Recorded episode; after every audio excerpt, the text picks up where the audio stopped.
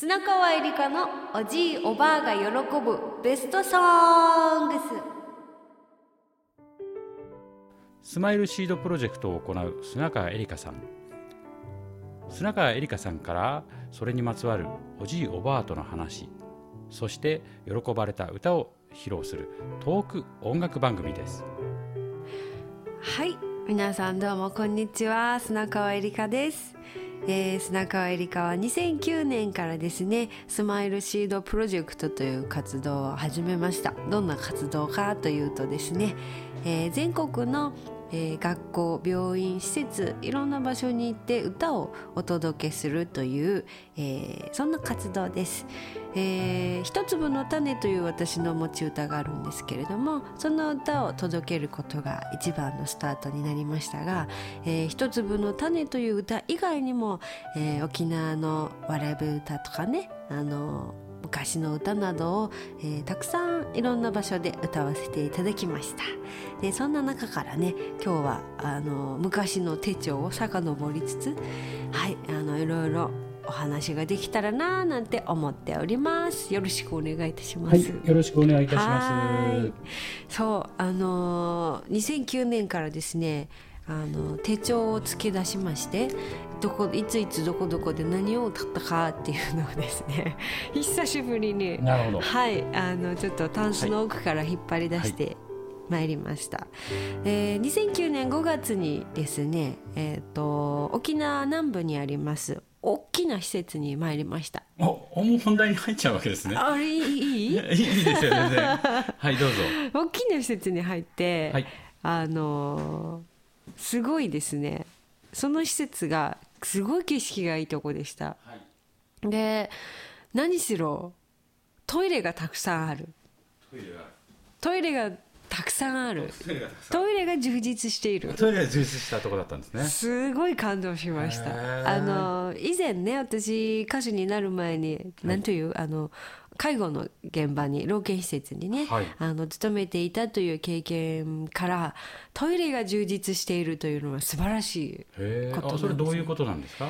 トイレ待ちをしなくていい。なるほど。っていうことですね。そしてあのとても感動したのは、その施設さんはですね、そのまたお手洗いの匂いがしない。あ、何それ？換気がいいってことですか？えーとですね、そう、多分そうだと思います。ちゃんとそういう作りに、換気も匂いっていうこの環境も含めてね、なるほど、あのとてもあの な, なんて言えばいいこうちゃんと考慮された考慮された場所である素晴らしい、最先端だなと思って、こんなところが沖縄にあるんだっていうくらいすごく豪華な施設でしたね。で、そこの施設の中にまた素晴らしい立派なホールがホールがホールよホールがあったんです。本当に施設っていうのはそういうホール持ちなんですか？大体ホール持ちでしたね。あのホールまでは行かなくても、そういう場所を設けてる施設って、まあ、あるんですけれども、まあ、ステージが組めるような広場があったりする場所はあったんですけど、そこはもうちゃんとホールがありました。素晴らしいですね。すごかったですね。で、そのホールで歌わせていただいてなるほどホールじゃないですか。はい、ホールっていわゆるホールですよね。椅子、椅子もしっかりしてるんですか？あ、椅子はパイプ椅子なんですけれども、なるほど、えーとね、なんて言えばいいのかな、公民館よりもっと立派なホールな感じですね。あの小学校の体育館よみたいな。あ、そうですそうです。はあ、はい、そんな感じです。なるほど。はい、はあ、そこで歌われたんですね。はい、ちゃんとステージがありまして、はあ、で、あのね、しっかりした場所なので、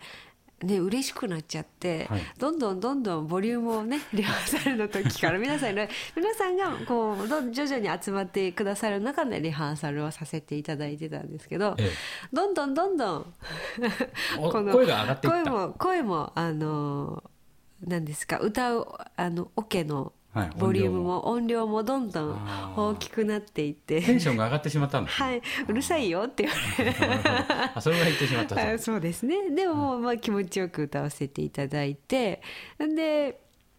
でそこにいらっしゃる皆様はもう人生の大先輩の、もうななじゅう代上はひゃくさい、ひゃく、はい、ひゃくさい以上のね、あの皆さんが集っていらっしゃいまして、うんね、そんな中で「かごの鳥」という歌や、うん、ヒッティ・ザ・ゴの花。ちょっと待ってください。カゴの鳥という歌もあるんですか。はい、カゴの鳥という歌もあるんです。これまたおいおいおいおいおいおい、はい、おいおいわかりました。おいおい、はい、でヒッティ・ザ・ゴの花とか、そしてアサデュア・ユンタとか、なるほど、あのまあ皆さんが知ってらっしゃるような歌を、沖縄の名曲ですよね。はい、そうですね。その歌を中心にさんじゅっぷんばかしに歌を、うん、歌とお話をさせていただいたんですけれど、はい、でその中の一曲でティーサゴの花はね、もう沖縄の県民でしたら、はい、もう誰もが知っている、もう誰もが知ってますね、はい、老若にゃんにを知っていらっしゃる、はい、超スタンダードですよね、はい、その歌なんですけど、その、ね、歌を歌ったりもしたんですね。あのティーサゴの花っていうのは鳳仙花の花のことを言うんですけれども、この鳳仙花の花を昔の沖縄の女性は爪に塗っておしゃれをしていました、うん、なるほど、はい、そしてあの親の言うことは心に染めて、あの忘れないようにしなさいねっていう、まあ教訓歌なんですけれども、はい、まあひとしそういう話もしつつ新作の花を歌ったら一人の女性が、はい、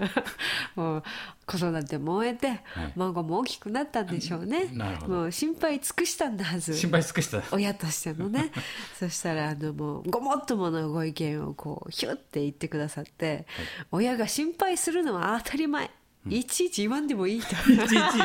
ち言わんでもいい言わんでもいいよって言わんでもいいわけよっていう話をしてくださってそうねって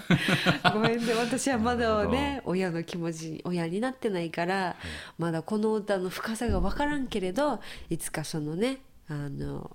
親が心配するのは当たり前って言えるようになりたいさって言ってね、はい、一緒にでも一緒に歌ってくれたんですよ。あ、一緒に歌ってくれた、はい、一応ツッコミは入れたかったってことですね。ツッコミ入れたかったです。なるほど。そうそうそうそうっていう中で親が心配するのは当たり前と言ってくださいました、うん、という思い出がね、はい、ありました、うん、という感じですね。はい、はい、じゃあでは今日、はい、今日の一節ですか。そうですね、もうちょっと沖縄の県民のまずは誰もが知っているこのティーサゴの花を、えー、ちょっと一節歌ってみたいと思います。お聴きください。はい、ティーサゴの花やちみさちにそみてうやのよしぐとやちもりすみり。おお。はい、ありがとうございます。こんな感じで、はい、はい、この番組はそうですね、はい、毎回このような形で進めていきたいと思います。はい、ではまた来週。また来週。